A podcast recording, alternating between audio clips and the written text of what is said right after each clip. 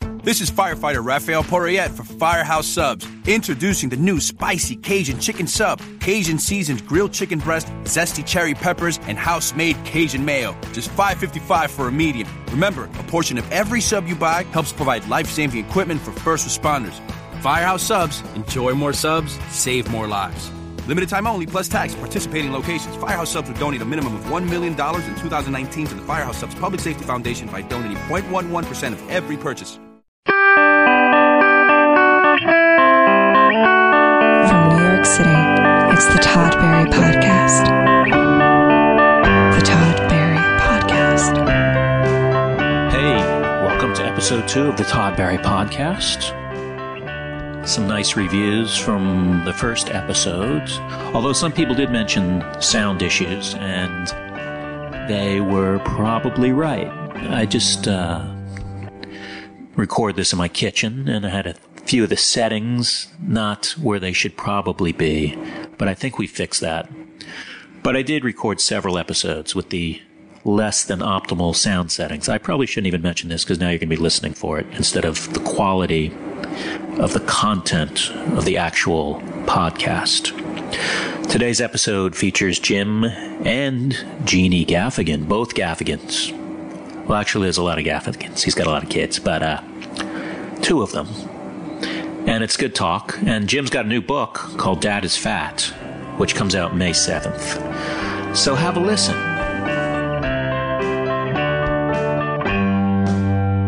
Hey everyone, this is uh, Todd Barry, the Todd Barry Podcast. I think that's what we're calling it. Um, we have two guests. We have Jim Gaffigan and his wife Jeannie Gaffigan, who crashed. who crashed the party, to be fair, but she got me to buy some wine, which I will write off my taxes if I save the receipt. Do you, Jim? Yes, sir. Do you ever drink before you go on stage? I never drink before I go on stage. Yeah, I can't. I mean, I don't drink a lot to begin with, but I feel like uh, I've done shows where just having like half a glass of wine, and I feel like it screws up my show, Yeah, there's. or I'm like tongue tied. yeah, the timing seems a little. Yeah, like I can riff, or if it's just like a ten minute guest spot somewhere. But But there is something also with fatigue. You know, being so tired, and sometimes you have a great set because you're so tired. Like, say, Yeah. you know, you were stuck at an airport and you had to, you know, you didn't get your nap. You know, and then you're so tired, so you're a little bit punch struck anyway. yeah, and, or you get in that zone. Like I've done that where you Yeah. where you're sick and you end up doing Yeah. much, or your plane is your plane is so late it lands where you have to literally run on stage and you're just so. Uh, but uh, how long have I known you? Like twenty? It's got to be twenty years, right? Jeez, I think so. I say that with everyone who I've known for a while. It's twenty years, right? No, it's yeah, It's, twenty, right? It's a yeah, it's it's old man time. Holy! It's, It's all old over man for time. us, man. It's, all over for me, man. Yeah, it's old man time. But I have a, a very distinct memory. I don't know if you remember this of running into you at Grand Central Station when we were both going to Connecticut to do like guest spots at clubs. Wow. For those who don't know what guest spot is, it's when you work for free at a club, so they'll look at you and uh, maybe give you work. But I remember you had a you had a whole loaf of bread from that. Yes. Does that sound like a good sto- like a real story? That sounds like a real story. But the, you know, I'm surprised that you were going out there to do a guest set because I always describe um, my experience in starting stand up in New York that the generation above me that has been doing stand up longer is uh, is you and Louie and Kevin Brennan and Attell and Marin and stuff like that. So there were no spots in New York City. So me and Geraldo had to go to Long Island or Connecticut to do these No, spots. I did that. I s- you know how long? Wait, how long you been doing it? I don't know, 120 years. Oh, do you not really know how long? no, I think I started in 1990, like in dis- maybe 90 or 91. I used to know. I used to know. I've only You been really- doing it two years. Oh my God, you were doing very well. Um, now back then, yeah, twenty, yeah, I would still, I would definitely do that. Yeah. I always think that's like I always admired when I talk to people about you. I go when I see someone who's lazy, I go, Jim Gaffin goes, he'll go on anywhere. You know what I mean? Like to work out stuff, like Yeah. little open mic, like in these people because you meet people who are like, "Oh, I don't really want to work this type of room. I don't want to work this type of room. Yeah. You'll go on anywhere. Yes. Well, it's not anywhere. I know, It's- not anywhere, but, But it's it's it's about. But um, it's anywhere. yeah. Yeah. But it's about if there's an audience, Right, Like, I don't- remember we were with Rory at, at the at The YMCA or something. No, at um, uh, what's it called? Comics. And he more or less he goes, "You'll go on anywhere. You want to go on here?" And I'm like, "No, I don't want to go on here." but if the, you know, like the status rooms, like I don't, I really don't like. For me, it's just about if there's an audience that is, um, you know, I prefer an alternative audience or underground or whatever you call Yeah. it. But I don't like doing shows after eleven o'clock at night and I don't like. Um, but whether the status of the room is of more importance, whether it's the cellar, which is a, the best club in the country, I don't care to deal with that. I'd rather do, you know, Gladys's or Eastville or or you know Gotham. What- You know, I'm not concerned with the hierarchy. I'm concerned about the audience. Yeah, I mean, I think because you can, if you're working something out, all you need is eight people sitting there. You know, Exactly. less. Yeah, yeah. I mean, I, yeah. And if they speak English, that's better. if four Yeah. of them out of the eight speak English, Yeah, that's the best. um, I just want to go back to the loaf of bread that Jim was Okay, carrying yeah. to the. Uh, Yeah. Yeah. probably- I mean, I think a lot of people might be intrigued by. Yeah, all right. Well, here's just kind of here's brushed what you off have the to. fact I didn't know if there was more also follow-up something- questions about the you're bread. From, you're Loaf of from bread. you're from Florida. Just Yeah. in case there was. I mean, No, no. I'm from Indiana. Like, there's something about Grand Central where you was feel it like Grand you're getting Central? a loaf of bread. No, well, you, where, or Penn Station, where there's the Zabaros or not Zabaros. uh, I was trying to remember the name. Zoros, the name. Zaros. Like think there's that was the these, bakery, yeah. These New York bakeries where Yeah. you can get a loaf of bread for a nickel, and I'm Yeah. like, I'll get a loaf Yeah, of yeah. bread for a nickel No, I wasn't because it slamming was you. fresh, warm bread, and I'm I'm a carboholic.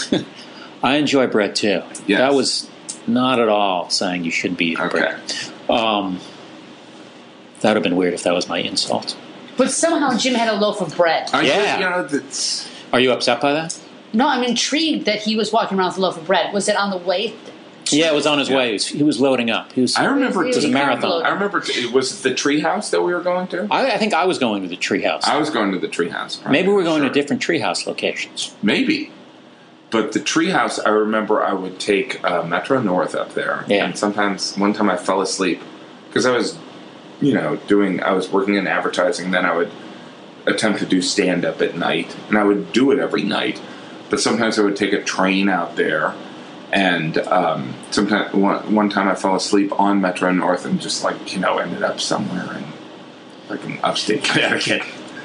It's a great story. Was there bread there? Because There was you're- no bread. You're avoiding talking about bread. All right, I Why- made love to the bread that night. Yeah, I don't. I didn't think the bread was. I just thought. I just remember that it was such. It was like a whole loaf of bread, as Yeah. opposed to like buying a bagel or something. But did you buy the ba- did you buy the loaf of bread at the train station? Of course, Yeah, yeah, I yeah. That think was there should dinner. Be a podcast about bread. that was a di- that was Believe me, dinner. I'll talk about a loaf anything of to bread. kill, a to loaf kill the of time. bread was dinner. Yeah, that was you know I'm a health nut, and I was like, all right, I'll have a loaf of bread. Did you Just a do? loaf. Did you do a lot of that? Going out to a club, like traveling a distance to just Yes. have go on. Yes, that's where I think Geraldo and I really developed our bond is that we would go out to Chuckles. John Truson, who's a friend of mine, who was very mean to me at the beginning and then ended up being nice. People used to be so much meaner in comedy. Like, don't you remember people being meaner? Like, I feel as though as New York has, you know, there's situations when you're in Whole Foods where people do something stupid. And I'm like, I wish it was old New York because there'd be some old Italian lady to yell at this person. But now everyone's like, well, geez, you know, well, we're all, we're mini San Francisco here. Well, so- especially at Whole Foods. yeah. But you know, there was uh, you know the you know these situations in stand up that were just brutal. Yeah. We used to go out there and and Truson would just give me shit. He'd be like, "You're not going on," and then he would. But he's a nice guy, so he'd let me go on. You just hear Geraldo's friend, huh? And I'm like, "Yeah." And they're like, well, you know, Geraldo can go on. You can't. So like these these torturous things. Like I would travel all the way to Long Island on, um, you know, Long Island Railroad, and he would be like, "You're not going on." You know, can you imagine saying that to someone? It's just brutal. I. I mean. Yeah, I, I remember a lot of these guys, these bookers who would. Uh, I remember calling one guy up. I'm not going to mention his name because he's Yeah. But I did two. I did both. He had booked two rooms, one in Long Island, one in New Jersey. Yeah. And then I called up and he goes, I was like, yeah, I wanted to get rebooked and find out about getting rebooked at your club. Yeah, I didn't. I didn't get a good report from them. Okay. What about the other? Uh, I didn't get a good report from them either. Oh, okay. And uh, I'm eating dinner now. It was like, all right, Yeah. like just really just cold. Oh yeah. Just, But I, you know, I also think, looking back, you know, probably wasn't as good as I thought I was. oh, of course. You know, what I mean, there is a little of that. And is it that people aren't mean anymore, or they're just not mean to you anymore? like if you were at that level Uh, now, would you be getting the exact same? Yeah, I mean that's a good reactions from call, people? point. Yeah, there's there's I think bookers I, know people are who are still- nice to probably Jim and I, and then if you talk to Yeah. someone else, they'll be like, "Oh, he makes me mop the floor to go on Yeah, stage." yeah, no, there's true. I mean, power corrupts too. I mean, that's the the that's you know the premise of of a lot of that whole world of entertainment. A lot is of- that yeah. people with authority inadvertently end up abusing it, right? And a lot of times it's Yeah. the comics who book other comics Yeah, are, are that's- real assholes. Like I've Thank seen them just God. like you know, That's the worst. just like there was some like bringer like open mic show that I did at one of the clubs, and I just saw the guy yelling at them like they were like it was boot camp or something. It's just like, hey, they just want to do comedy. They're all here. Yeah. They just want to do comedy. Well, it's maybe also some of them are that- terrible, but don't be on a power trip because you're you're the gatekeeper. It's of- the TSA mentality. That's exactly what it is. Yeah. It was. It's like, I mean, you just abuse your power, Yeah. even though you don't really have any power because you're taking all the angst out on. But there is there is also something uh, of the fact that people that go into comedy, go into stand up in particular, are not normal. So you know, uh, and I include myself and obviously you, Todd. But no, there's there's a lot of crazy people, and having been someone who only did open mics before there were bringer shows, yeah, where it would just be an open mic of just people trying out stand up, there were a lot of people in there that had mental issues that so therefore at a bringer show I'm not excusing rude behavior. Yeah, yeah, yeah. I've never been rude in my life. no, I know that. But um but there you know, there's some kooky people. You know, like it, you know, there and and I think in old New York there's a lot you know a lot more crazy people doing stand up because I think that when we started it was not a smart time to stand up to, to do stand up whereas I think now it's a realistic pursuit well, you think you know. it's easier now? I think it's I think it's a better career choice than it was back then. I think back then, you know, I'm talking about after the the comedy boom that created Roseanne and Seinfeld and Tim Allen and Yeah. all that. It, it, it came to a screeching halt where they opened all these comedy clubs. It was evening at the Improv, and then they shut everything, and everyone was at the comic strip, and I was trying to do a spot. Yeah, I, I mean, I, I benefited from that comedy boom. I started in '87, so I Yeah. mean, and in Florida, so you could really just just start going on stage a lot, Yeah. right from the get go, and playing. Oh, it's bad weather here. Bad weather. Uh, playing to real, like a real audience, as opposed to Yeah. like a bar full of other Yeah. people waiting to go on, which is just that's good once, and then you come back the next week, and it's like, oh, I was going to do the same five minutes that I did last, right. and you, then you guys are going to ice me out. And so, when you were starting in Florida, did you make an uh, decision like I have to go to New York because there's going to be uh, more of a creative vibe where I can do my kind of laconic kind of sarcasm? Uh, no, I, I wish I was that calculated. I was like, yeah. All right, it seems I do laconic uh, sarcasm. It's not going to fly here in Florida. It actually worked fine in Florida. But the uh, no, I'd always wanted to move. I didn't even start doing comedy till after college. It never even entered my mind to do comedy. And then Yeah. I just got this little push or whatever. This little. but you were a musician, right? I was a shitty drummer and uh, still am a shitty drummer. And uh, I I knew I wanted to move back here anyway, so it worked out that what I Right. my new chosen career, right. which I wasn't able to fess up to until eight months in, even though I've been doing it every day. Wow. Like I wasn't like, yeah, this is what I'm doing because I'd never thought about doing it. So I was kind of in like, well, this is not what I want to do. Oh, interesting. But I kept doing it. Yet I would drive to West Palm Beach, Fort Lauderdale, and just gleefully listen to my tape of what I just Yeah. the set I just did. But then, like I don't know, maybe a year, eight months in, I was like, I guess I'm doing this.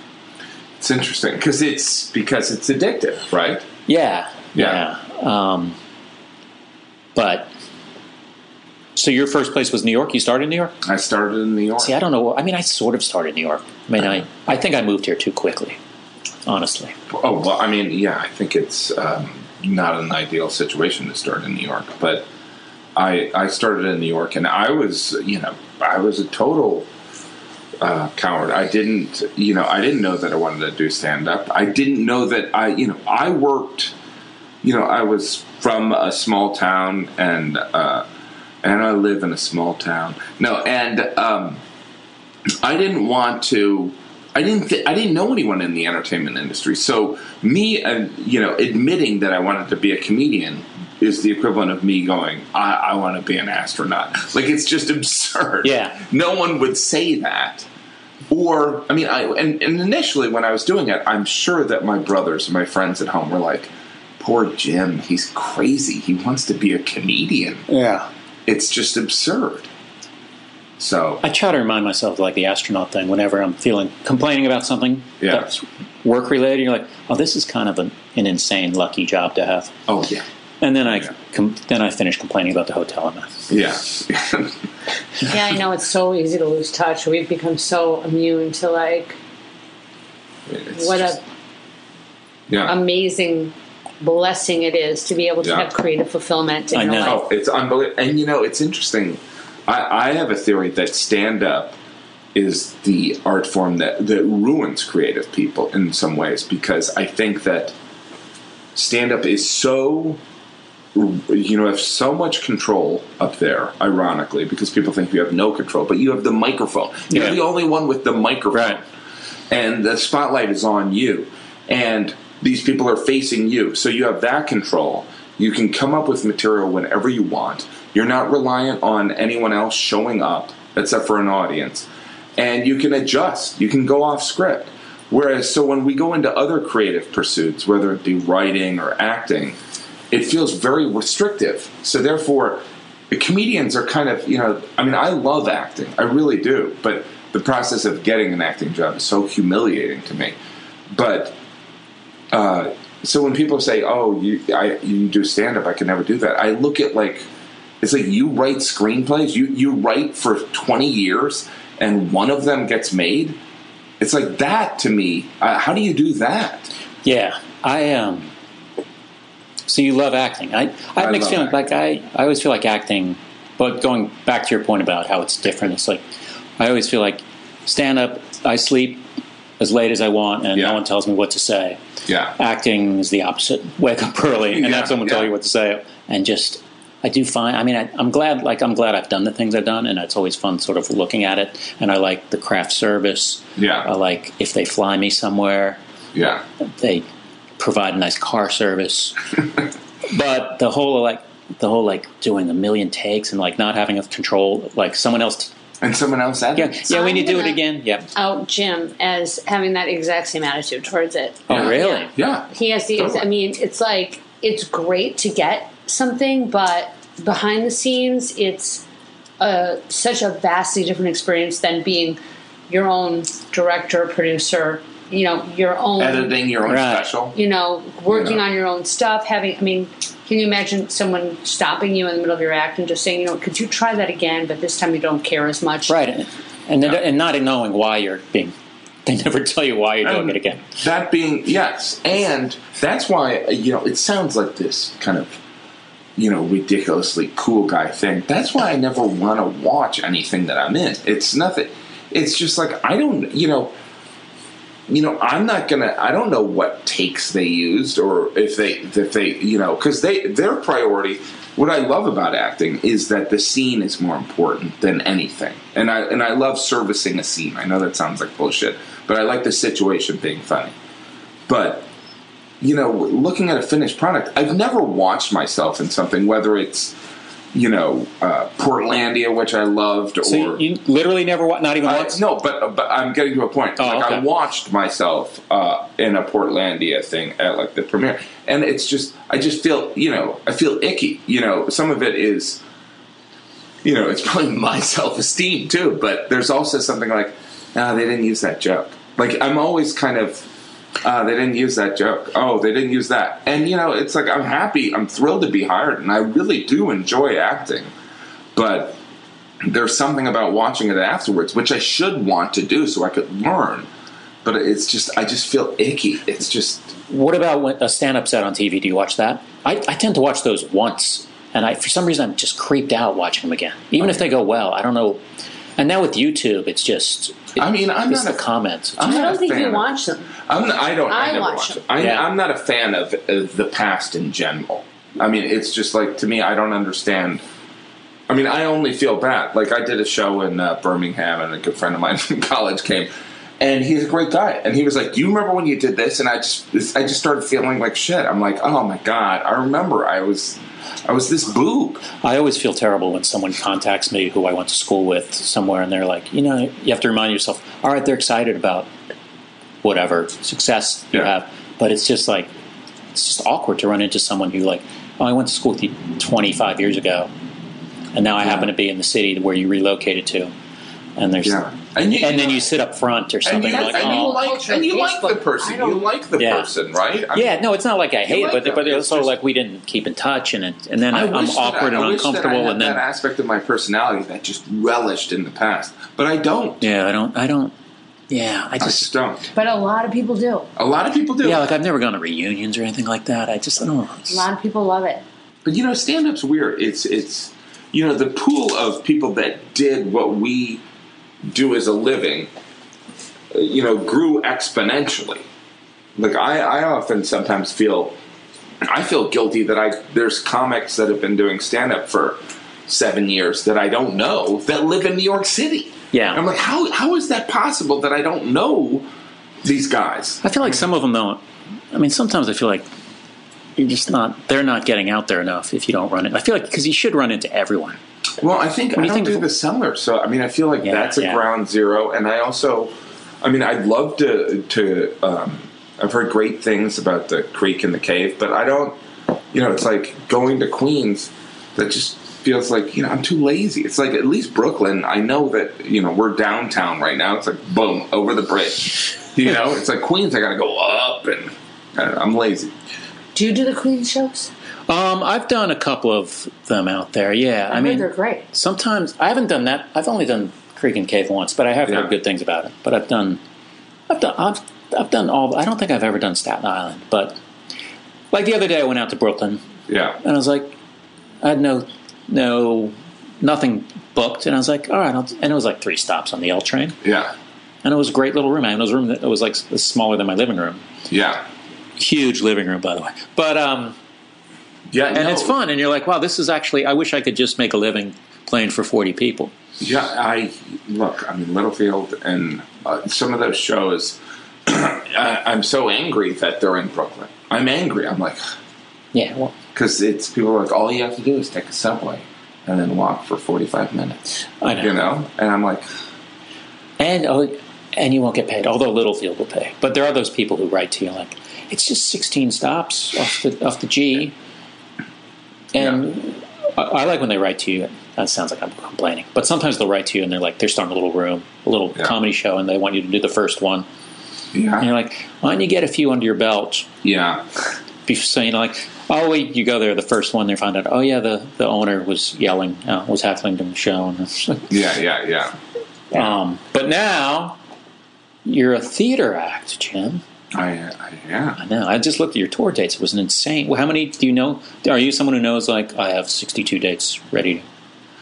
No, because they're they're they're kind of coming and going. You know, I mean, they're they're we're adding as we go. You know, I've got five kids, so we're Yeah, we're always Jeannie and I are you know I mean some of it is like even if I didn't have five kids I think Jeannie and I would still be the the the new hour right we got to get the new hour it's so um there's some of that but some of it is like some of these are I mean I love some of these shows that I get to do it's like that mountain winery Oh no, no, It's I, I saw unbelievable. you doing the Chicago Theater, which is just Yeah. ridiculously beautiful place. yeah it's so And you're doing like four. That's just. yeah Um, we should just now. Do you guys? Can we talk that, about you guys writing together? Of course. Okay. of course Jim has not written one of his own jokes, and luckily That is sitting so next. not true. No, I know that. I'm totally joking. I um, the way you guys work, and I've observed it a little bit, and it was sort of shocking to me, but I was sort of like, oh, I get it. Is I've stood next to Jeannie while she's taping your set at a club, Yeah. and she'll actually chime in with little suggestions. Yeah. Well, it's like, part of me was like, how could you let someone do that? Right. And then it's part of go, I wish I had someone who would do that. for me. Exactly. It was a real Exactly. double edged kind of When I like, met- when I met um, Jim, he, I mean, it was not sort of something that was done. Like we were sort of doing our own things, you know. Like we, where we came together was in acting because I was doing a lot of acting and Jim was just starting in it, and I really knew I had a background in it, and I knew how to break down scenes and stuff like that. And Yeah. so we started collaborating on scenes and um, something really worked between us the way we i mean it wasn't just like one leader and one follower at all it was a lot of um, sort of tossing a ball back and forth Yeah. and I think that you maybe I think you went. I mean, it was I don't even know who was hosting the show. It was like Craig Oh, Kilborn. Kilborn. Yeah, And you used a line. You said a I- line. I did. a- I told him something, and then he called me from LA. We were dating, and he said, "I um, I did your joke on Kilborn. I hope you don't mind." And I said, "No, I don't mind at all." And I said, "How did it do?" And he said, "It killed." Oh, that's and Yeah. so, but the whole point was is that not that it killed. It was that the way it made me feel because I never thought that someone else saying something I said would make me feel gratified, but it did. It was creatively fulfilling to me. And so Jim has a really, I mean, obviously a unique voice, as do you. And um, because I've now, we've been together for 13 years. So my voice is now that I'm the, the mom, Okay, right? I'm not, gotcha. I'm not performing. Yeah. So my voice is for him. So my comic voice, I'm not writing for me.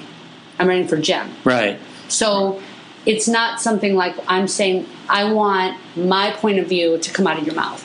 No, you're writing with him in mind, as if you were hired to write. And for the- uh, him. Right. you know- but it's inspired by where he's going. So I'm Right. Mm-hmm. really inspired by Jim's brain and I've started observing things a- as Jim would observe them, and therefore I'm able to tag things Right. and Right. things like that. But I'm not, for by any means, he's not some like puppet I'm writing. For. oh, I know that. Yeah, Yeah. I know. No, I know. Well, you know, it's there's, like a little there's- punch up. here. There's something very A interesting little about punch it up. because there, That's you know, my when role. I you- do a little punch up. When you start up, when you start doing stand up, there's always a comedy buddy that you have that, um, and this comedy buddy will tell you like, "Hey, that's not working," you know, because some of it is our laugh ears are not working, and we're learning how to figure things out and you grow out of your comedy buddy. In other words, you become friends with them, but like it's a taboo to say, "Hey, Todd, can I try this joke on you?"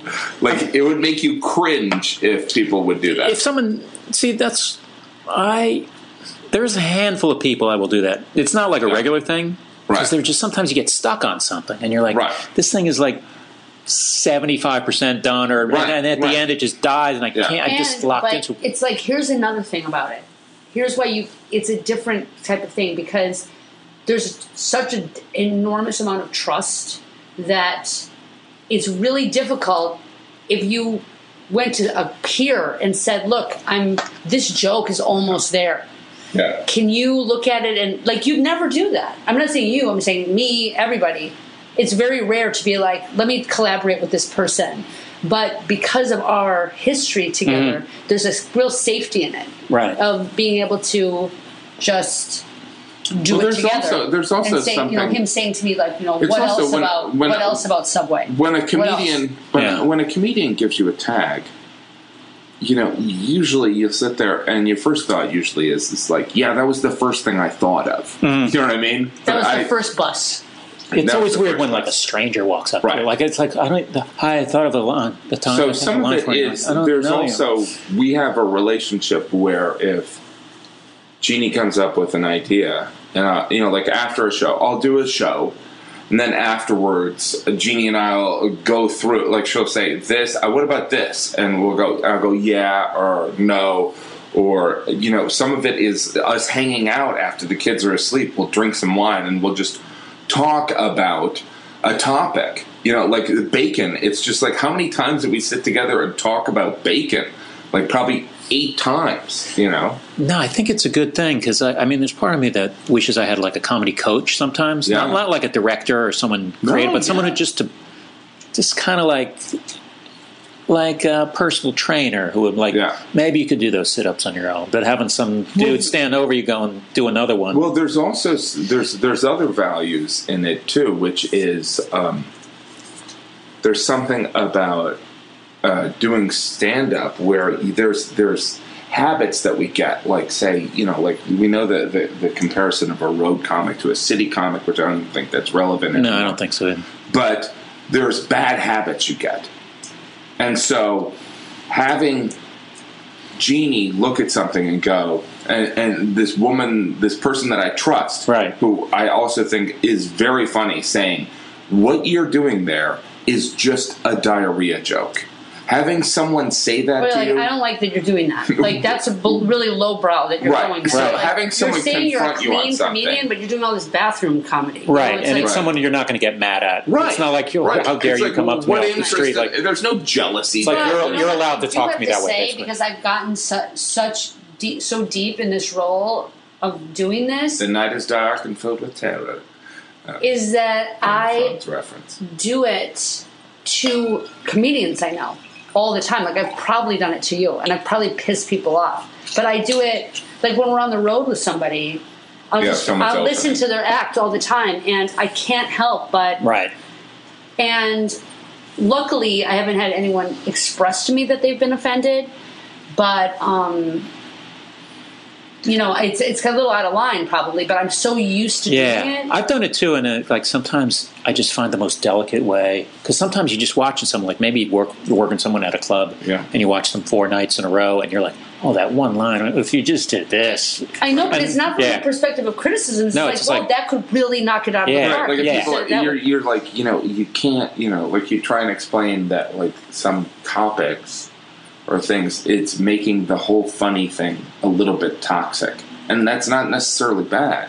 But like, if you're wondering why they're cringing, and the comic doesn't know, you're like, dude, they're cringing because you're making a reference to like pedophilia. right? And they're like, but that's fine. But th- that's fine among comedians. You need a third eye But to, like sometimes. someone sitting in the audience who's on a date with their wife and this is their fir- they don't want to, you know. Yeah, I mean, it They're also cringing, that's, it would you know, depend I on mean- how you did that pedophilia joke off, but I know what you're saying. And also, if I do give somebody a suggestion, it means they're at a certain level where, because I, I mean, I see a lot of comedians that I wouldn't even try because there's just, you know, it's just not happening for me. You know Hmm. what I mean? So it's not necessarily what everyone would think, but it's someone who I'm really enjoying. And I Right. really love the. Yeah, I, I- sometimes I've done, I thought of that. Like I see someone who's terrible, and they or not terrible, but maybe not that good. I feel bad saying someone's terrible, but there are terrible people out there. But and you just kind of go, I could make that joke a little better, but then you're like, I'm not turn, I'm not really helping someone who's going to be good anyway. Right. But usually, if I see someone occasionally, I'll just come up to them and go. And it's usually someone I know that's like, "Hey, I had a thought on that joke. If you want to hear it, only if you want to hear it." Of course. kind of not like here's what you should do in that joke but Of course. but i always it tries Yeah. sometimes i just can't not say something Yeah. so i feel it out and go i don't mean I'm to be a glad jerk I'm not the only one. no Yeah. But in terms of the collaboration. Well, I never do because I'm with- not rude like you do, but yeah. with, uh, in terms of the co- co- collaboration, particularly with the wife, which is like wife is such a negative term. I mean, I'm sure Yeah. you know that, like uh, the wife, you know, it's always negative. But um, I never The wanted night to be is the dark and wife. filled I with didn't, terrorists. even, I didn't want to get married because I didn't want to be the wife. The Like, night I, is I- dark I literally and was like, filled with I just never terrorists. want to be someone who's the wife yeah. but I'm the wife. So what, Jim was on a podcast, which you know I was not part of. Which one was it? I'm not. I, I can't say it. Oh. I'm not going to say it. But the, yeah that's podcaster's code I don't know. Podcaster's Code. the person who was hosting the po- the person whose podcast it was brought this up and said that that just sounded like the most horrible, awful thing to him. Like, how could you let someone Oh else? yeah. Yeah. You know, and especially your wife. Yeah, well that's Like, all bullshit. And so it, I can see how it wouldn't work for some people. yeah i think if it evolved naturally which it seems to have done and yeah.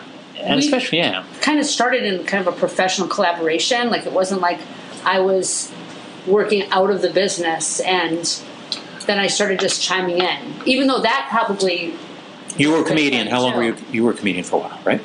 I was a comedian for a while, but I did mostly like sketch and Okay. you know I, I really didn't like stand up, and mostly it was because of the meanness.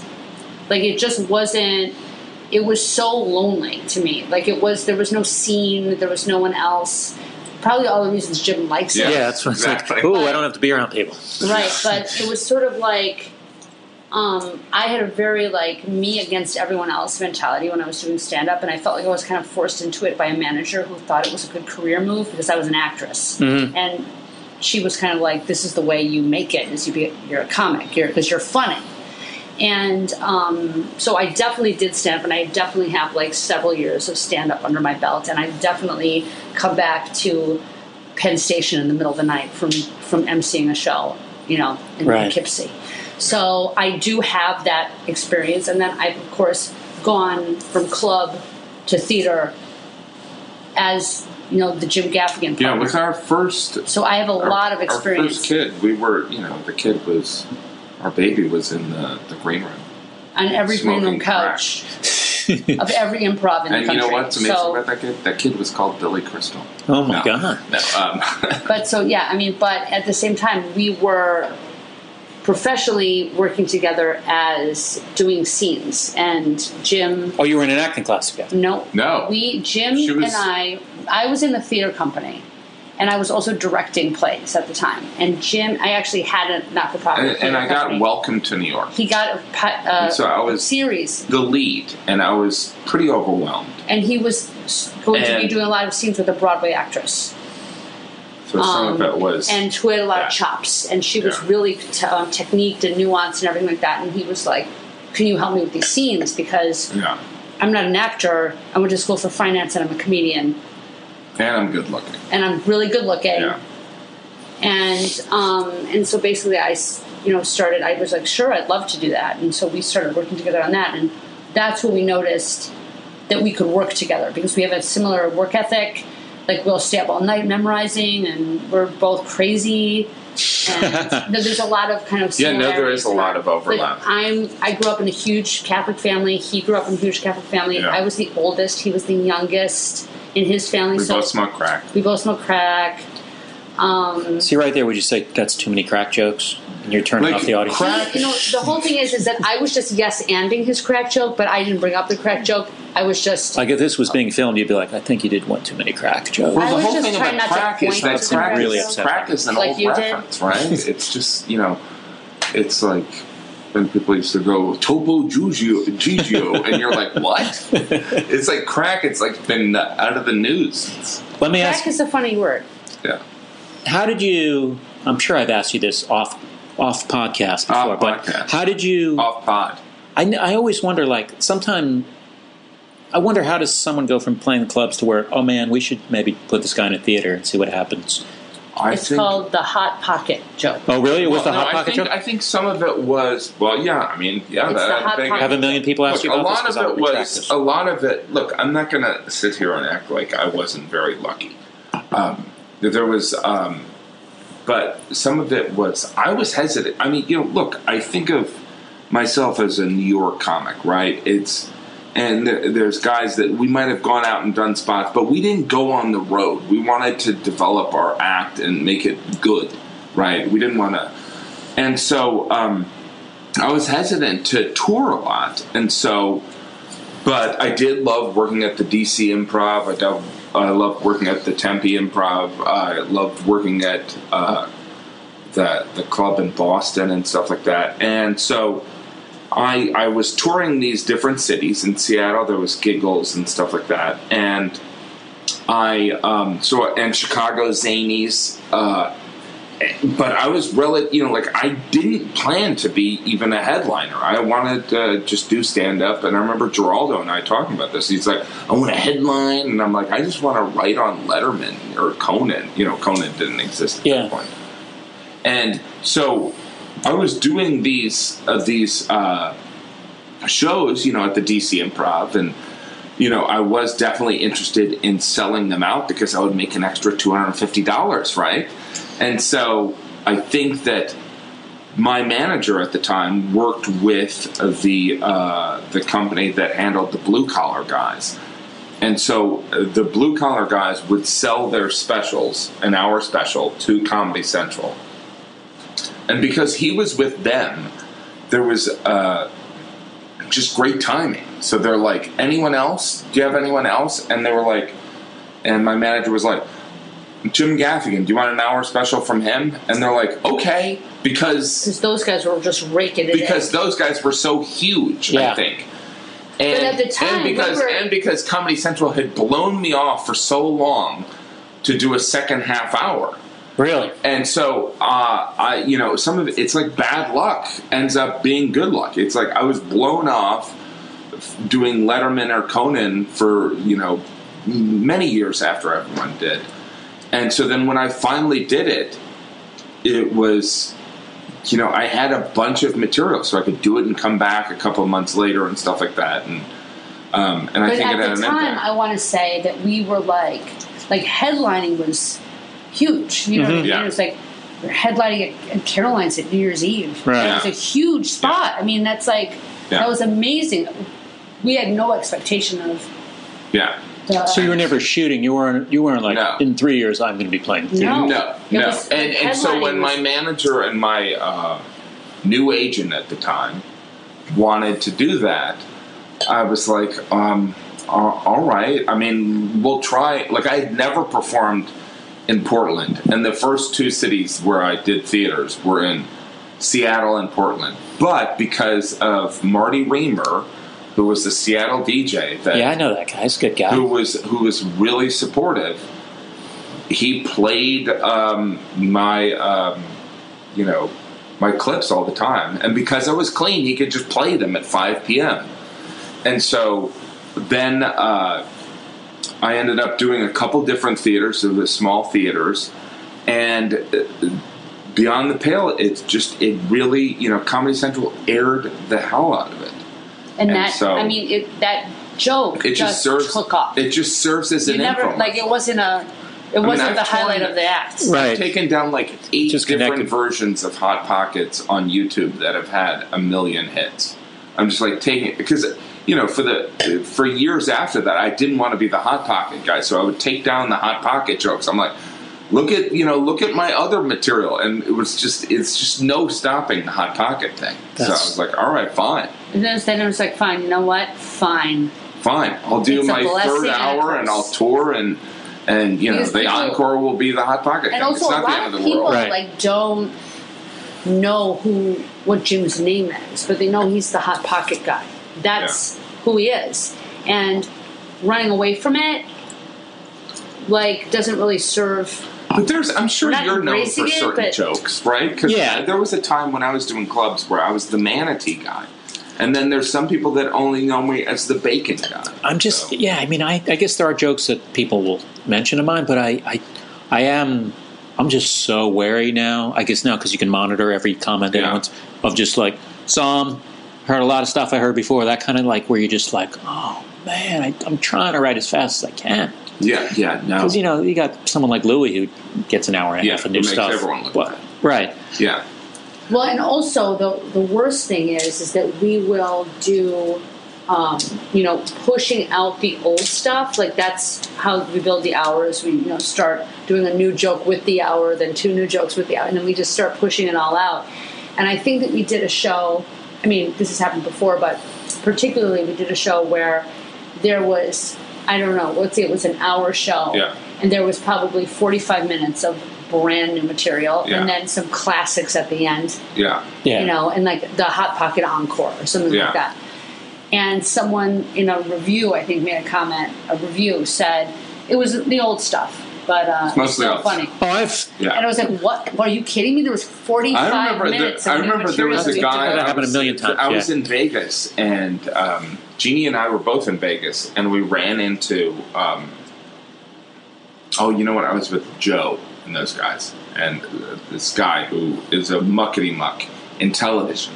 He's a muckety muck in television. He came up to me and he goes, he goes, hey. Uh, I saw Seinfeld, and I saw him six months ago, and he was doing the same stuff. This guy's the president of a very, very powerful company in the entertainment industry. And I turned to him and I was like, You realize that, y- you know, he's an observational guy. That's nothing. I go, He probably did, and this was probably during the era of when he was doing B movie in between there. I'm like, You, you got to give him some slack. It's like, he's also, he's not a topical guy. This is, he's writing evergreen stuff that will last forever, but it takes longer to grow that. And also, like, were the people around you laughing, or were they all going, "We all heard this"? It's I like, didn't- no, you know I- what I mean. oh, like, yeah, that- yeah, for him, yeah. from his perspective, people think that, they But sit there this and they is- they take it in like they ordered a steak or something, and it came out rare, and they wanted it well done. And, well, I- I'm not enjoying that.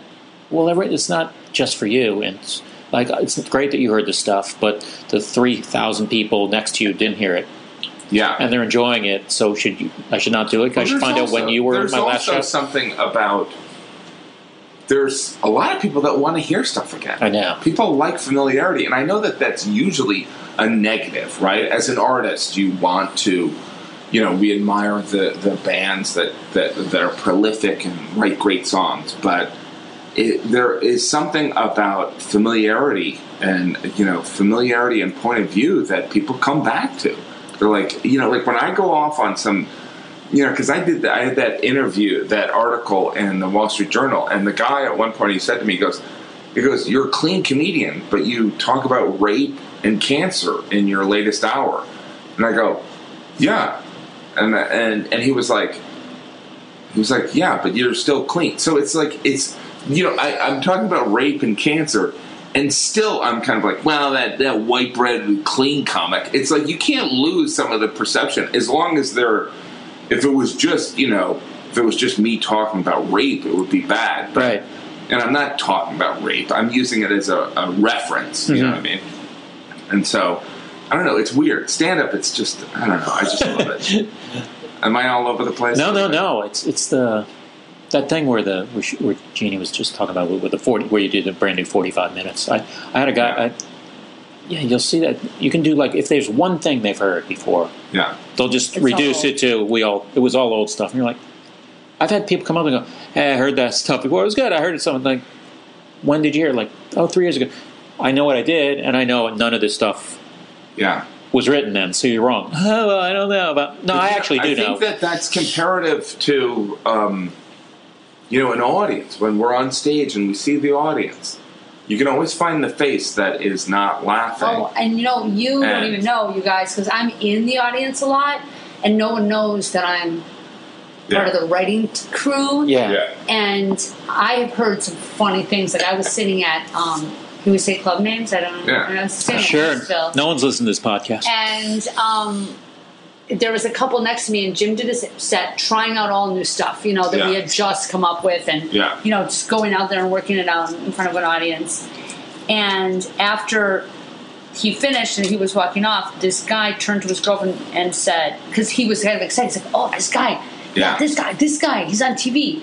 And afterwards, he said to his girlfriend right next to me, um, "You know, he was really funny on TV. I don't know what you Yeah. know and it was like i was sitting right there and i was thinking you know there's just there's a process here where the people are seeing that polished you know filmed Yeah. hour Right. and thinking that everything that comes out of Well, everyone's that's mouth why I Yeah, they think it's always just gonna all be magic. They think it's opening right. night. They I just like, remember yeah, that's that's one of those. There was a moment when I was in LA and I saw Chris Rock go on stage at the uh, comedy store. Do you remember this? And he, this was pretty much at the peak of his his uh, success.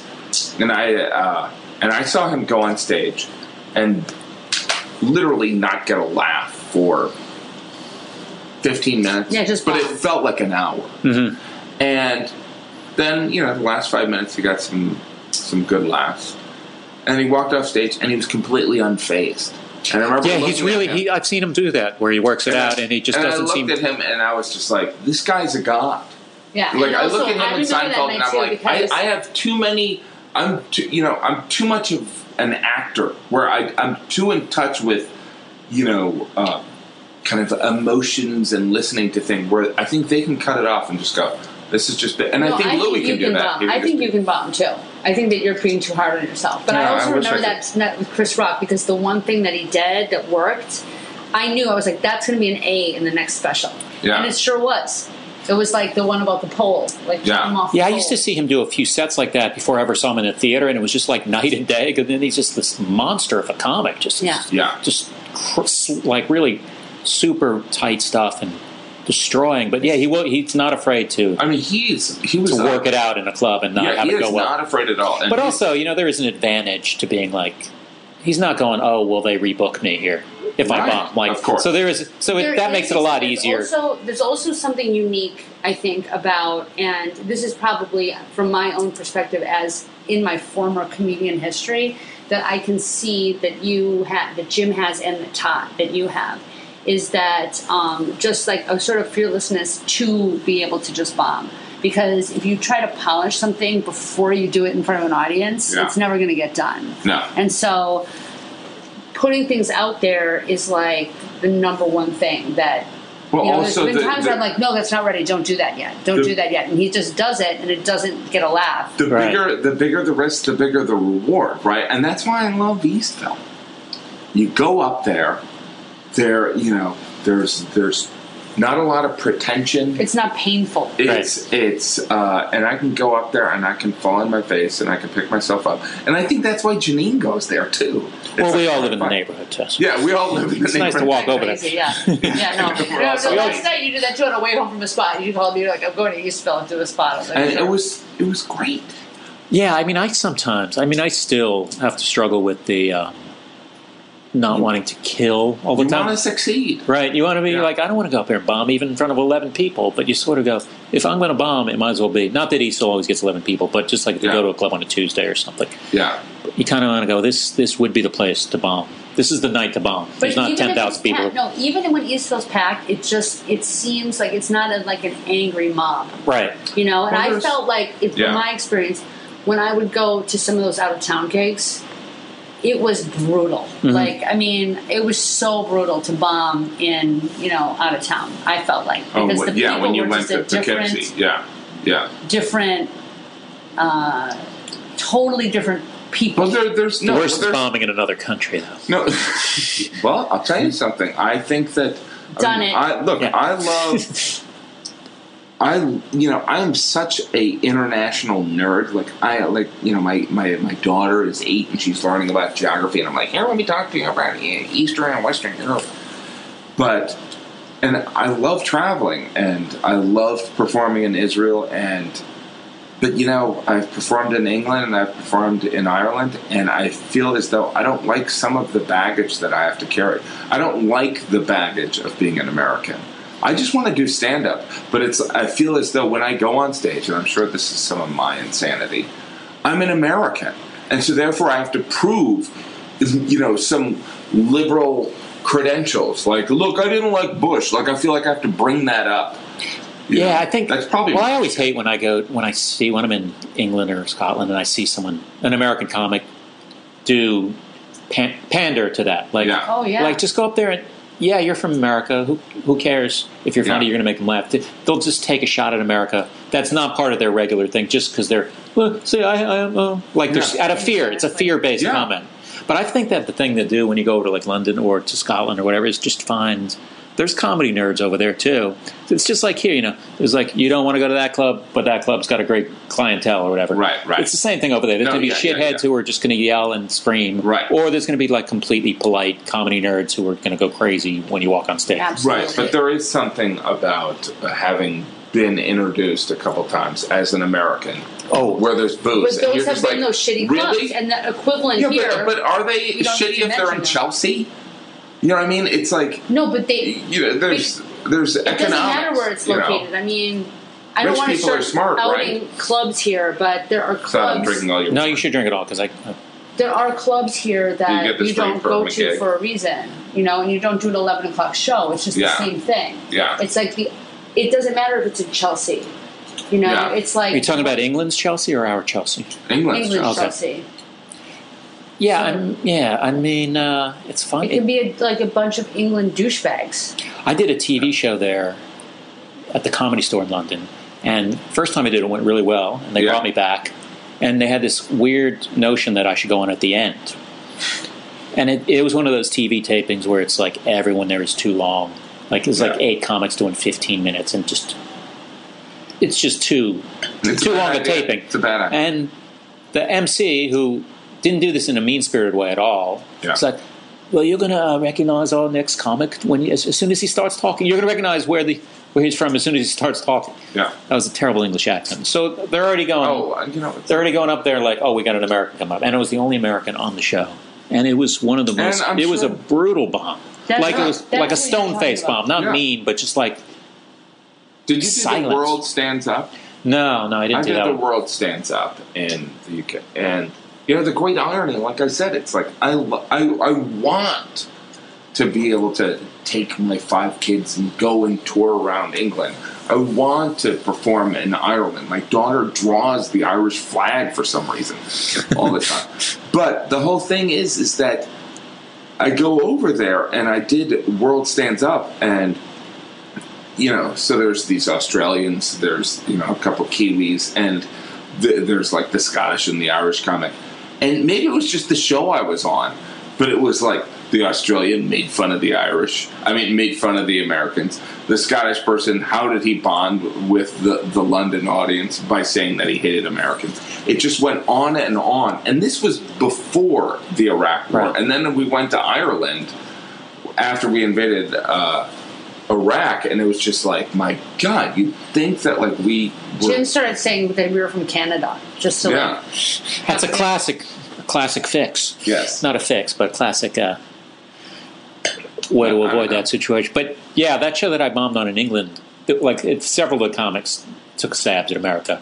So it was like the only American after an audience that was there too long, and after they heard a little bit of anti-American, which I don't, I didn't have a problem. Year were we in? But my Ireland whole for thing, that my whole really thing, bomb it's like I fest. wanted to do something. I wanted to sit there and say, because I, you know, look, I'm friends with people that have this view of America being like this or that, and I'm like, all right, so you're an intelligent person who doesn't believe in racism, but you're stereotyping 300 million people. Well, I get that's You know what I mean? It's like you're against anti-Semitism, but you're generalizing on 300 million. That's. I mean, I've people? always I've talked about this before when people trash the South. I always, Yeah.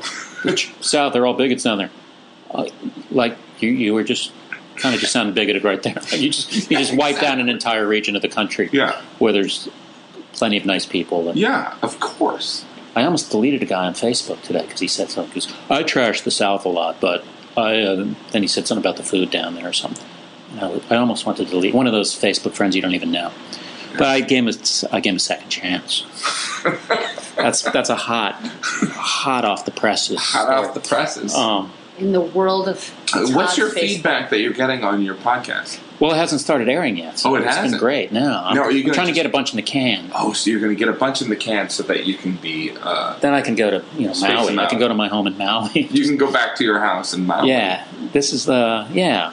We'll see how it goes. I don't know. I don't. You know, I, I can't. Like Marin is like it's become an empire. yeah.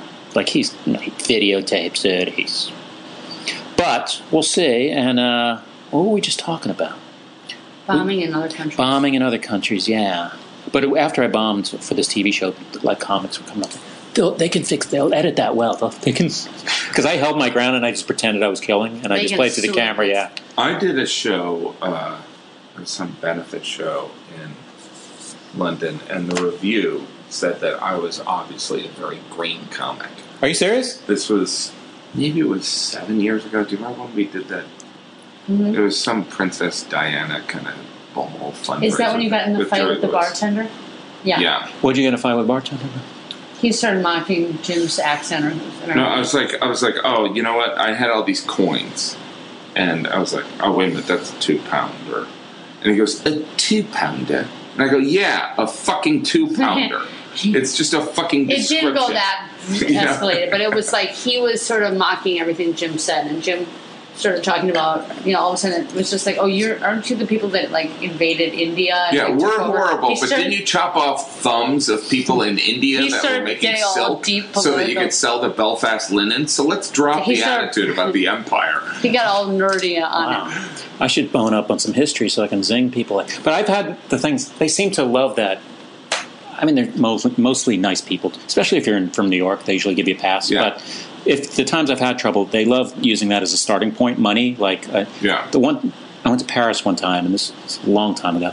Well, 15 years ago. And everyone was like surprisingly nice, but Yeah. there was one guy who I just paid with like maybe it was equivalent to paying something $4 with a 50 Yeah. and he didn't just go, you know, do you have a smaller bill? Which Yeah. would, but it was just like, oh, like, and it's just like, and then one of the other guys, you, you kind of paid with a big bill. Well, why don't you just correct me? Instead of, I'm not a shithead because, Yeah, and I know that ugly Americans have kind of Yeah. ruined it in some but they, ways. but they're re- like that guy, like the guy you're talking about was ready to pounce. It just sounds like they're just like, ooh, an American's here. But I also, I mean, not to get too esoteric, but it's like we're all Europeans. I mean, come on, it's like we're all Western.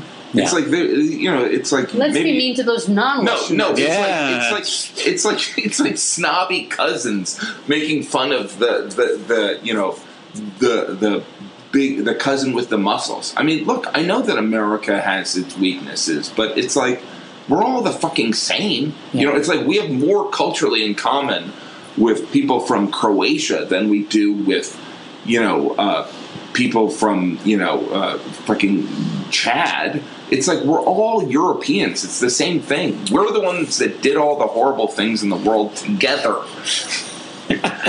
Little history lesson here that I was not expecting. Yeah. Um, I'm going to ask you a few more things, and then we'll we'll, we'll wrap it up because this is the this is the longest taping so far, I think. You're going to talk about the book. Yeah, that's what I was going to get to. Okay, Yeah, of good. course, yeah, that's on my list. Um, but I was going to ask you one thing about playing the theaters. Yeah. A couple of things. Yeah. Do you find that you get more nervous playing? I mean, I know you've done lots of theaters now. It's Yeah. pretty much all. Do you like going into like a small Eastville audience as opposed to going on stage at the Chicago Theater? Is it noticeably different, or you're kind of just as like, all right, let's do this? A I know it's a theater- longer you're show. saying A Like, theater, just literal it's a nerves. Theater nervous. Yeah, more like nervous literally, than- like no. Well, I think uh, theater is um, set up for a better show. Than, Yeah, um, a better show for my type of comedy. Um, whereas if I was a crowd working guy, a theater, an 1800 seat theater wouldn't make sense. But um, I love a theater because, uh, first of all, it's usually the probably the one of the nicest buildings in the city yeah, there's a lot of heritage there, and there's also uh, an element of it's a night out. You know, people you, you you get people in the Chicago theater, and they're like, "Here we are at the Chicago theater," or "Here we are at name a city." You But know? I think the most simple, basic fact is is that the filter is is that every single person in that audience paid to see you. Right, yes. Whereas in the they club, know my sensibility. they're randomly in there. right. And that's why, well, that's why I think it's really important to continue to do clubs and to continue to do alternative rooms is that there's there's a purification that occurs. Keeps you on your in it. toes. No one is expecting the hot and you don't pocket get joke. bad habits. And so, what happens in a theater? I mean, a theater, it's like doing a Letterman set. It's I don't want to say that it's easier, but it's just set up for you. It's Right. like These people. There's not And I gonna be think if- people if a sitting there random saying, I jerk paid forty bucks and I Yeah. don't know who he is. if a random jerk wanders in, he's, he's so outnumbered by people who aren't jerks that Yeah. it's easy to shut them down or just Yeah, there's there's no one's going to be occasionally- happy about it. Yeah. Yeah, As opposed to a club where you, you really like, oh, they might be like, oh, this is getting good now. Yeah, you might get the mob mentality. right, yeah. yeah, Even though it's, yeah, because I've done small clubs where you're like, you do a set for 20 people and like 10 of them are talking and you're like, I have less control of these 20. I just did a show for Yeah. 1,500 people Yeah, yeah, yeah. where it was palm of my hand and like, I can't even, yeah. I'm putting out fires all over the place. And stuff. Um, People behave in a, a setting of a theater too. Yeah. The amount of shows you do in theater is it is it now you're touring with your kids. and- or- You don't just do weekends, right? Now you've been doing like long stretches. I've been we've been on a we did we do tour buses. So where- how long is you did like six? I know I talked to Tom two Shalhoub. weeks. So you We did, two, weeks. And this summer, if the show doesn't go, we'll do maybe a month. a month. Ah. A On a month, bus. On the bus. And some of it is to justify the cost of the bus.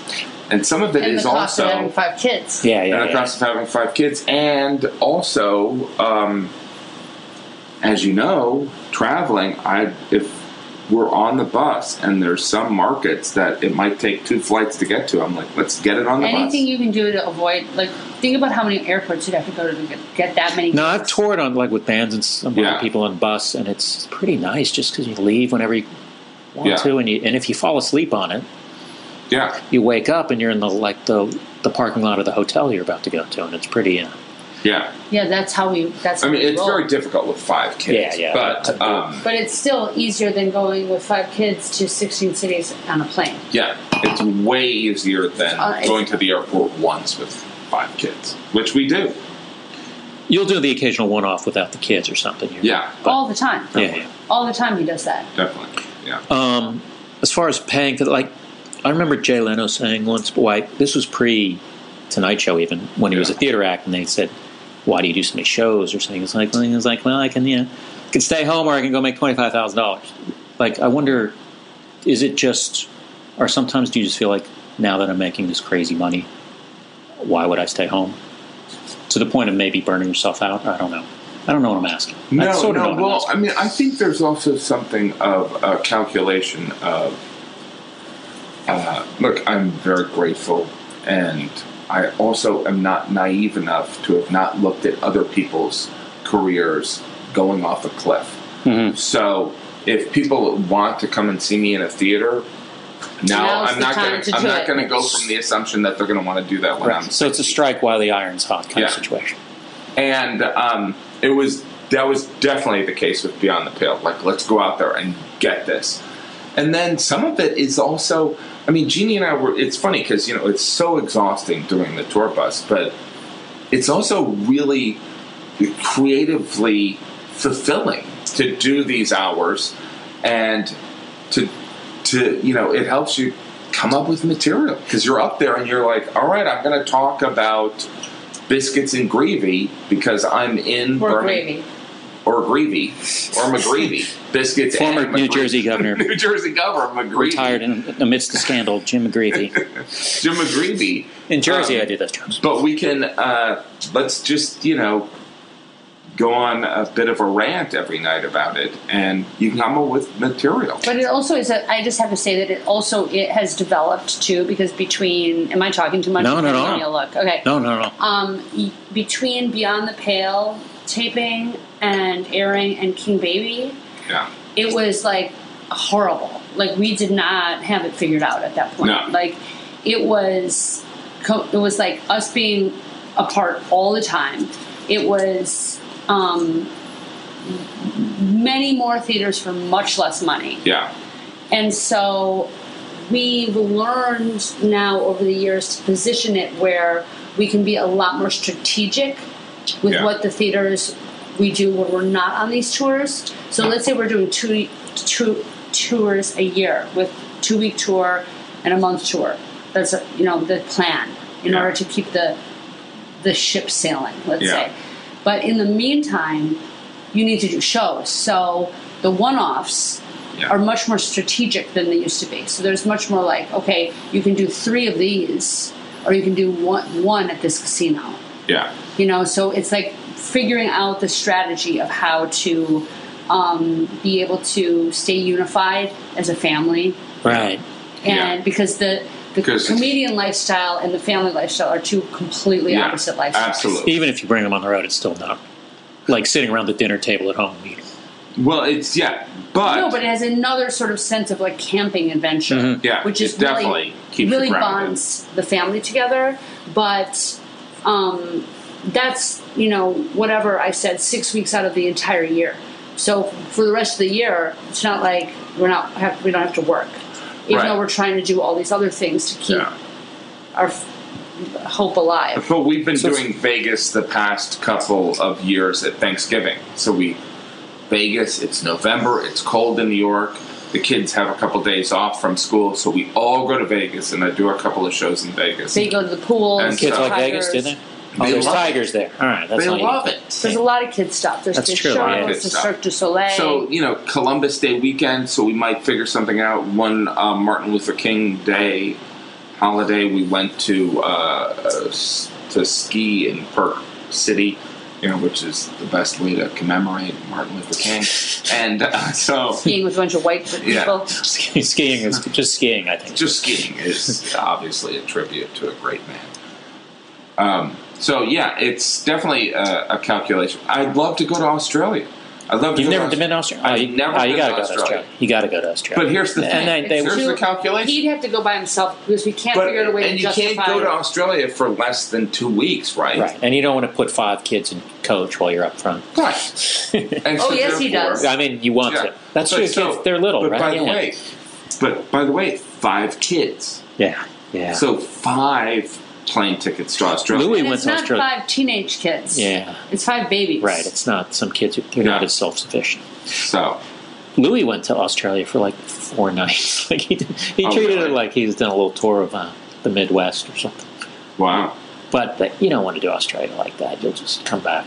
I mean, I guess it's better than not doing. it, But it's not like if you're going to fly But there's 23 also- hours, I might as mean, well. But you also, kind of want to walk around a Louis, little bit. it's it makes sense because I'm sure Louis on in Australia, and you know he was uh, anointed by Ricky Gervais, so he's he's a global English speaking. And Jim would have to make himself known in Australia. I'd have to I bet- go I down bet there you and know. not make. no one knows who the hell he is in Australia. Believe me, we've researched that. Yeah. We're- we're- Well, you're thinking about doing it though.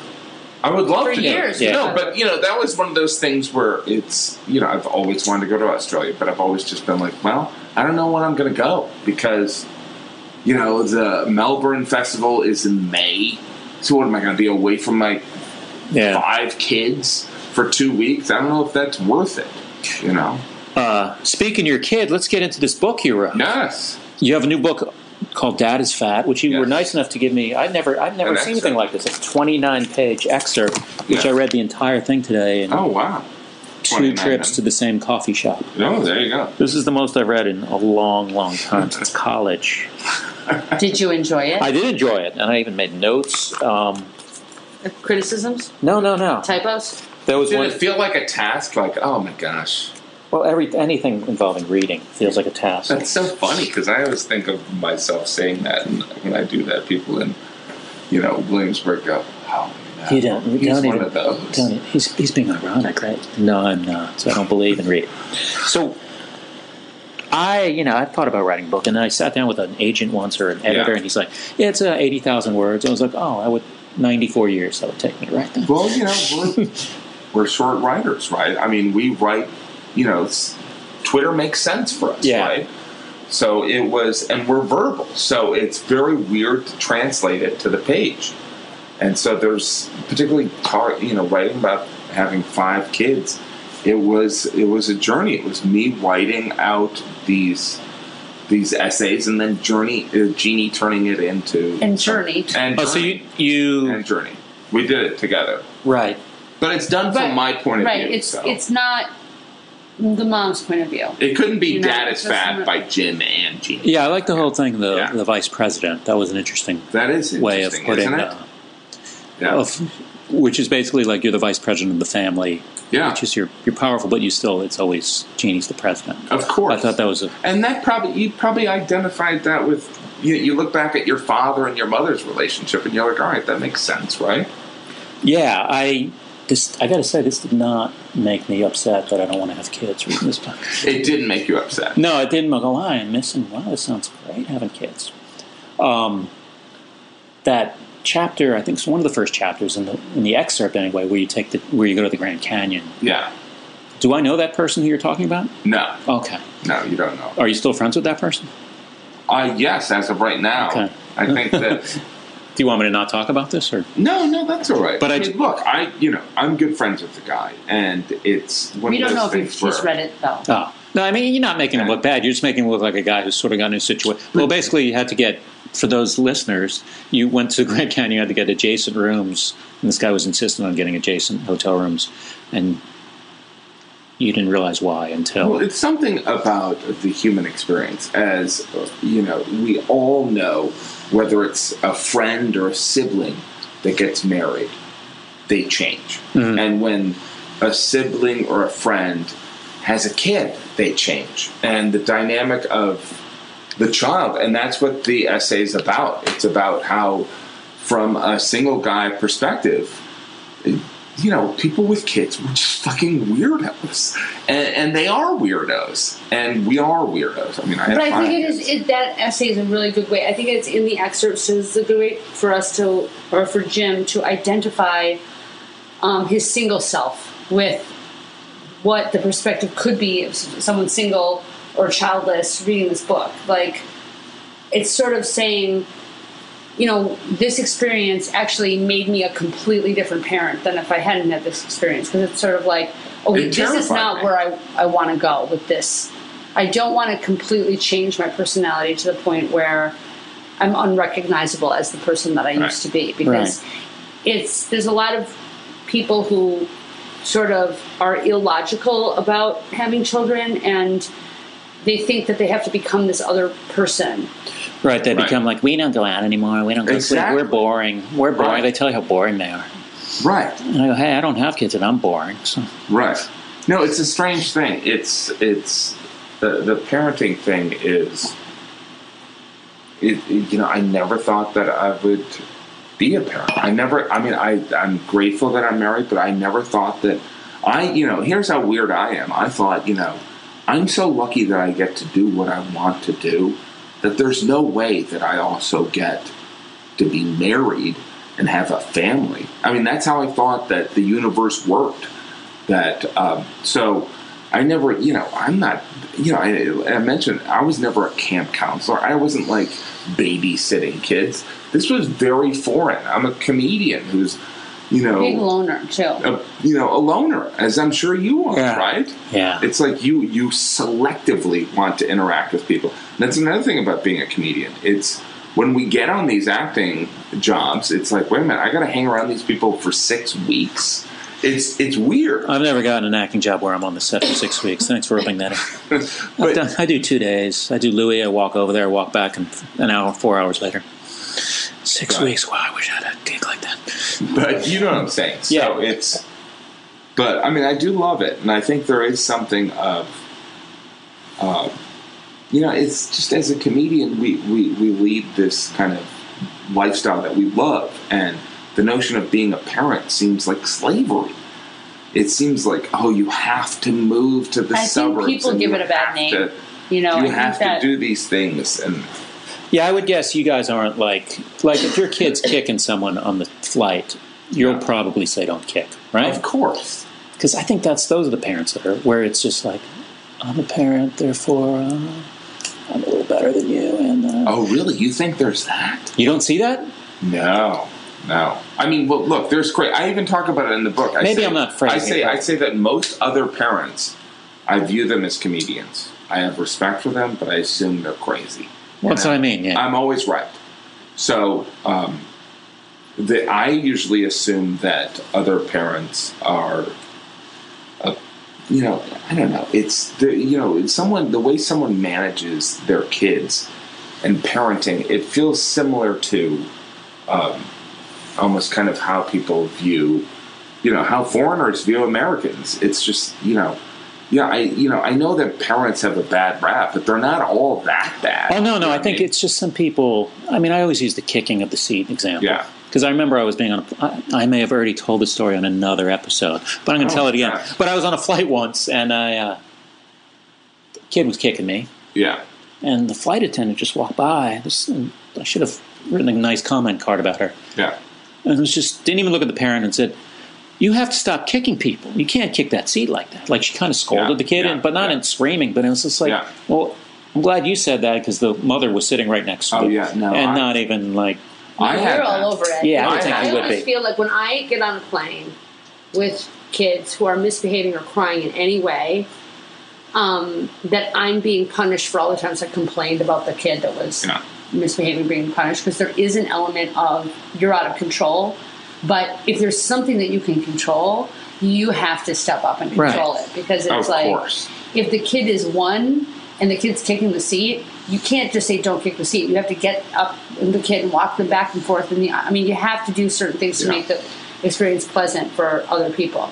Yeah, and I mean, there's people who bring their kids to comedy clubs. Like I, it's happened recently. Yeah. Like I know you get a lot of families at your Yeah, show, but yeah. that's How it's young? different than being like you know, ten years old, eight years old, and and, and sometimes the kid is well behaved, but it's just there's that thing where it's like.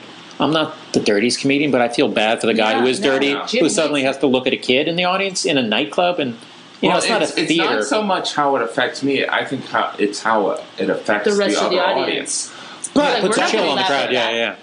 We're, we'll be Because bad people- influence on that kid if we laugh at that joke. Right, exactly.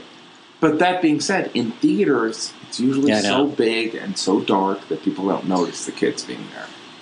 How long and the did kids and the environment makes the kids. And it's behave. normally at your shows like 14. yeah. Like that's the youngest usually. is like? Is that a rule? Or no, is that- it's just, that's His audience. That's how it That's his- that's skews. who watches Comedy Yeah. Central. How long There's did it a take you lot to of write this young book? comedy nerds. yeah, There's young comedy nerds that that are in.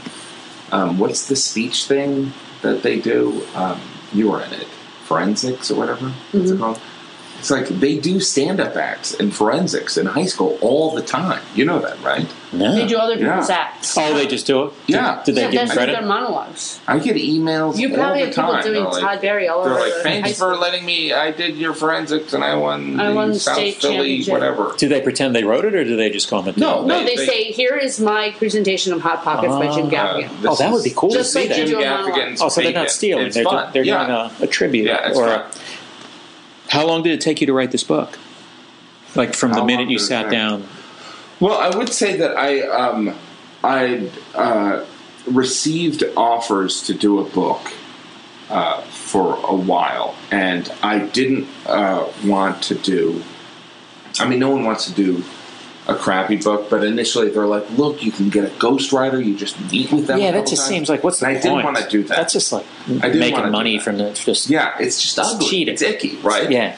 And so I was all about I want to do a book that uh, even I would want to read. I don't Yeah. have a lot of time, and I'm I want something that's funny. And and I was like, so, but you know, with five kids, I was like, all right, I gotta make some money.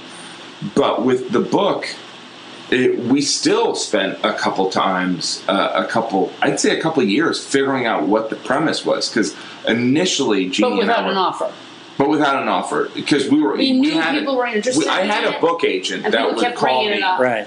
I had a book agent that would you know uh, who was through my agency that would call me up every six weeks and say, "Hey, you said six weeks ago that you were going to come in with an idea," and so it it it went on this arc because I do feel as though. Um, my personal experience as being a father that it's been this kind of journey away from narcissism, which is you know being focused on just your needs and which is what you need for stand up and uh, being a parent.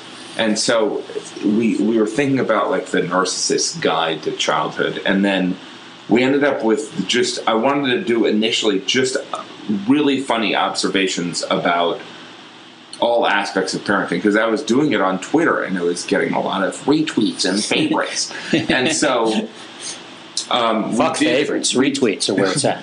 yeah, we did a lot of. Uh, we, And we wrote, a wrote bunch Mr. of Universe. We, bu- we, you know, we were done with Mr. Universe, But we and had written uh, four kids material in Mr. Universe. yeah, we had written a lot of four kids. and our and stuff. audience started changing. But keeping and then adding parents, Yeah. like young parents, who are like, I got four kids too. I got Oh, two really? kids. I got two kids. I got one kid. I know what you mean. And Oh, they'd be so then, yeah. "Oh." Yeah. So it was different people coming, but we weren't losing. But you know, the, also uh, as you other know, guys. it's like I also describe it as this. It's like when you are doing stand up, I, I, I I want my material to have uh, an appeal to everyone in the room. Like I don't like to do us and them comedy. Like I, I want. I don't want to talk about something that only a third of the audience is going to understand. I want everyone to get He it. never So- wanted to do kids. so stuff for I that didn't reason. want to do You don't kids want to intro alienate because anyone. Right, the people when that I have kids, started, yeah. I mean, you, when you started, you'd see people like, "I got a wife and kids," And you'd be like- you're like, "Why am I?" in this?" so I would never do it on stage. I would do small, like really strong jokes, but there was tons of material that Jeannie and I would come up with, and so once the Twitter stuff started happening, uh, we we did. I wanted it initially it just to be observational, nothing autobiographical, but we wrote probably hundred pages, and and it was mostly observational stuff, and we did uh, you know. A, a book, you know, proposal, and we took uh, a bunch of meetings, and then, you know, it's we like decided what would be the bottom line to to do it to do it because, Because- it's so much work and we have we don't have any time to do the book. because Right. we just gotten done with the special, and so And as I- you know, when you get done and- with the special, there's a certain like I'm not You doing just want to go out to eat, yeah. yeah.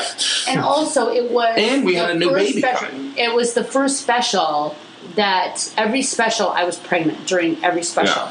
So the last and Mr. Universe, I was like, finally, I'm not pregnant Yeah. doing a special, and then it turned out I was pregnant when we were doing the special.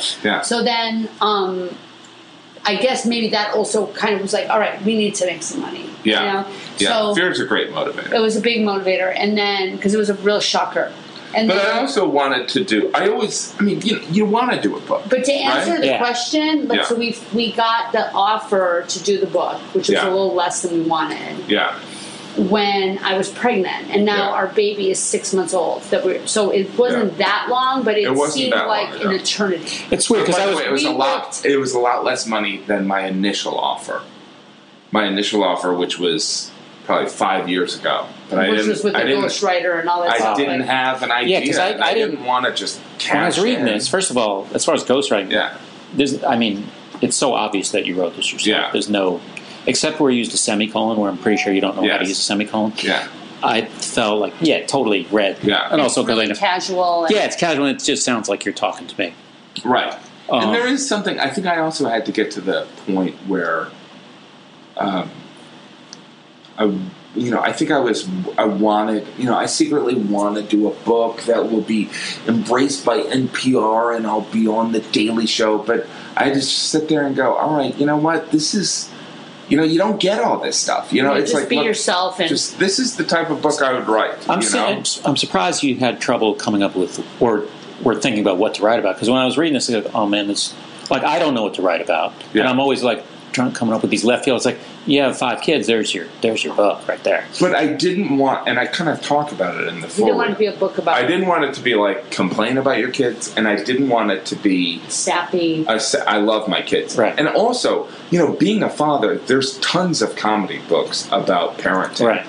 And I Right. and I and I'm not a fan of most of them, and so there is something about those books where, you know, it's like stand up. You like if I'm going to talk about this topic, I want it to be funny and uh, you know authentic to my point of view, and so I feel as though we could do that. So, But I think also, I mean, not a lot of people have. I think the amount of children, the Yeah. number, makes it Yeah. much more than like I'm a parent. Like Yeah. a lot of people are parents. But, you know, you're not a parent the way I'm a parent. right, and in Not that You know, a two I'm sure it's bedroom. hard. Yeah. and I'm In New York. an incredibly lazy guy. Like I said, it's I'm not making up the fact that Your kids are home alone. I right was now. never a baby. Uh, I was never a babysitter. I've only met one of your kids. Isn't that weird? We hire them out. Let me ask you a question. Oh no.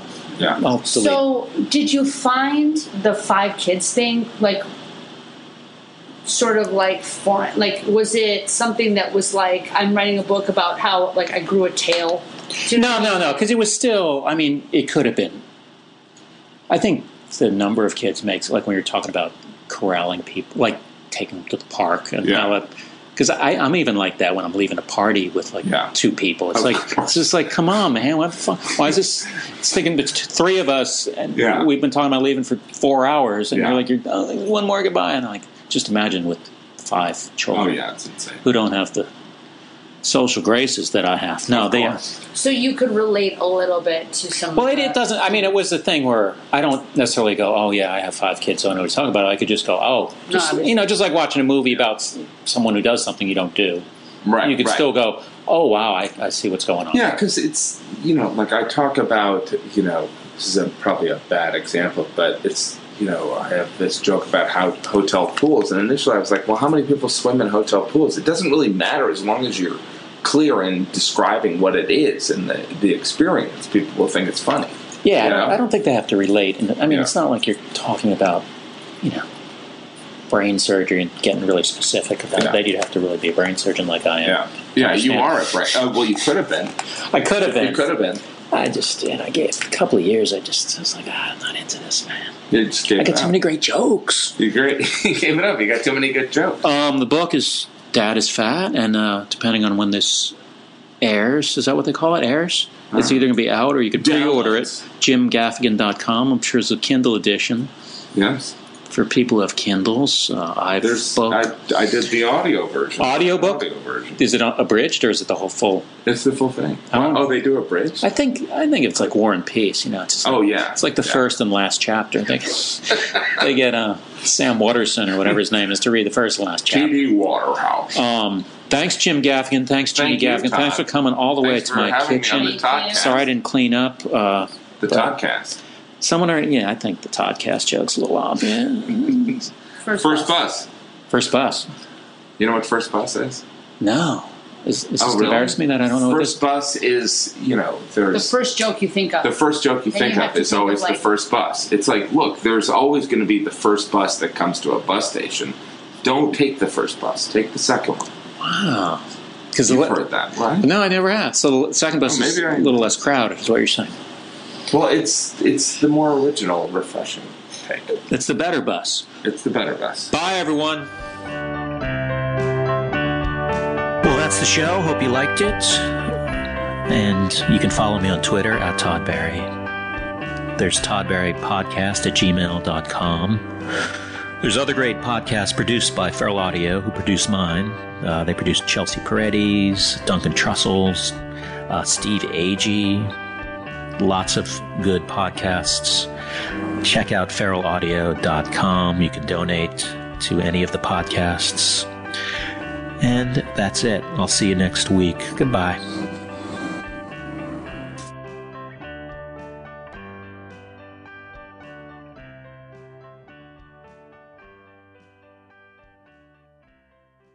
This is firefighter Raphael Porriette for Firehouse Subs, introducing the new spicy Cajun chicken sub, Cajun seasoned grilled chicken breast, zesty cherry peppers, and house-made Cajun mayo. Just $5.55 for a medium. Remember, a portion of every sub you buy helps provide life-saving equipment for first responders. Firehouse Subs, enjoy more subs, save more lives. Limited time only, plus tax. Participating locations. Firehouse Subs would donate a minimum of $1 million in 2019 to the Firehouse Subs Public Safety Foundation by donating 0.11% of every purchase.